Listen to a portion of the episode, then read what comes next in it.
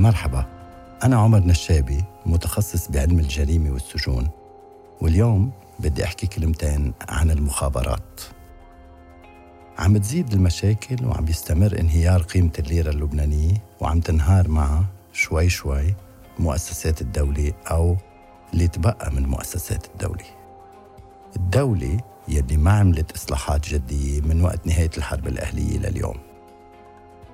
وبظل الأزمة السياسية مع اقتراب موعد انتخاب رئيس جمهورية بالنظام الطائفي، ومع غياب خطة تعافي اقتصادي ومالي واضحة وقابلة للتنفيذ، عم تتسارع وتيرة تخريب القضاء بلبنان. وهيك عم بتصير فرص حكم القانون نادرة والحق بالمحاكمة العادلة مهدد. ومثل بالعلوم الطبيعية وبقواعد الفيزيكس، لازم شي يعبي الفراغ الفراغ يلي عمله تعطل القضاء. ويبدو أنه بعض عملاء المخابرات ومشغليهم بينالوا حصة الأسد ببلد بتحكمه شريعة الغاب. المخابرات بشكل عام، المخابرات مثل الحشرات، بتتكاثر بسرعة وبتتحرك بخفة وصمت، وبتتسلل بسهولة لأضيق الأماكن، وبتخفي أوكارها، وهي أصلاً آخر الكائنات يلي يمكن تتأثر بالكوارث والأزمات. من بين الحشرات عقارب سامة وزواحف قاتلة وبعوض بينشر الأمراض والأوبئة. وبتلعب أجهزة المخابرات ببعض الأحيان الدور الرئيسي باستثمار الفوضى لمصلحتها، بينما تدعي الحفاظ على المصالح الوطنية وسيادة الدولة وحكم القانون.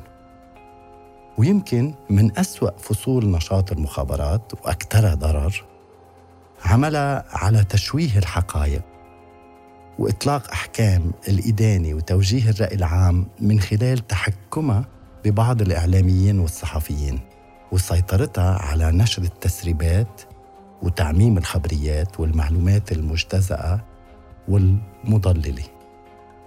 المخابرات من أبرز المستفيدين أحياناً من تعطيل القضاء، لأن تعطيل القضاء بيخليها تتصرف بحرية مطلقة من دون حسيب أو رقيب.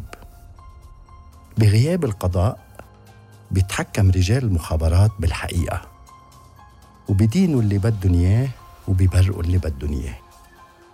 والمخابرات يفترض أنه تشتغل بالسر، بس بلبنان الاستعراض مش, مش بس بأن يلبسوا جيليه مكتوب عليها مخابرات، ومش بس بفرجونا عضلات وسلاح ظاهر من تحت القميص وعوينات سود وسيارات بلا نمر، بس تنتشر بين الناس كمان أخبار بأنه فلان محسوب على الجهاز الفلاني، بينما علتان محسوب على الجهاز التاني.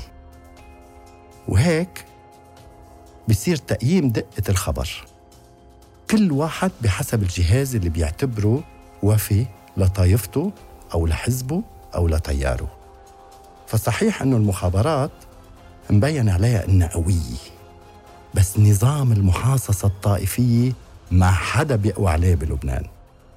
المخابرات من المفترض أنه تشتغل بالسر، وفيها تعمل اللي بدها إياه، وتحرض ضد مين ما بدها، وتأذي مين ما كان، وتحمي مين ما كان، بالظلام من دون ما يعرف حدا. وعشان هيك الرقابة على عمل المخابرات لازم تكون قاسية وجدية ودقيقة أكثر من الرقابة على أي جهاز تاني أو مؤسسة تاني بالدولة، خصوصاً بظل الأزمات يلي عم بمر فيها لبنان. للمخابرات وظيفة الاستعلام والتحرك للحفاظ على المصالح الوطنية، مش لخدمة طرف أو جهة أو جهاز أو طائفة أو مصلحة شخصية. نلتقي بحلقة جديدة الأسبوع المقبل لنحكي كلمتين عن موضوع تاني بيتعلق بالجريمة بلبنان. إلى اللقاء.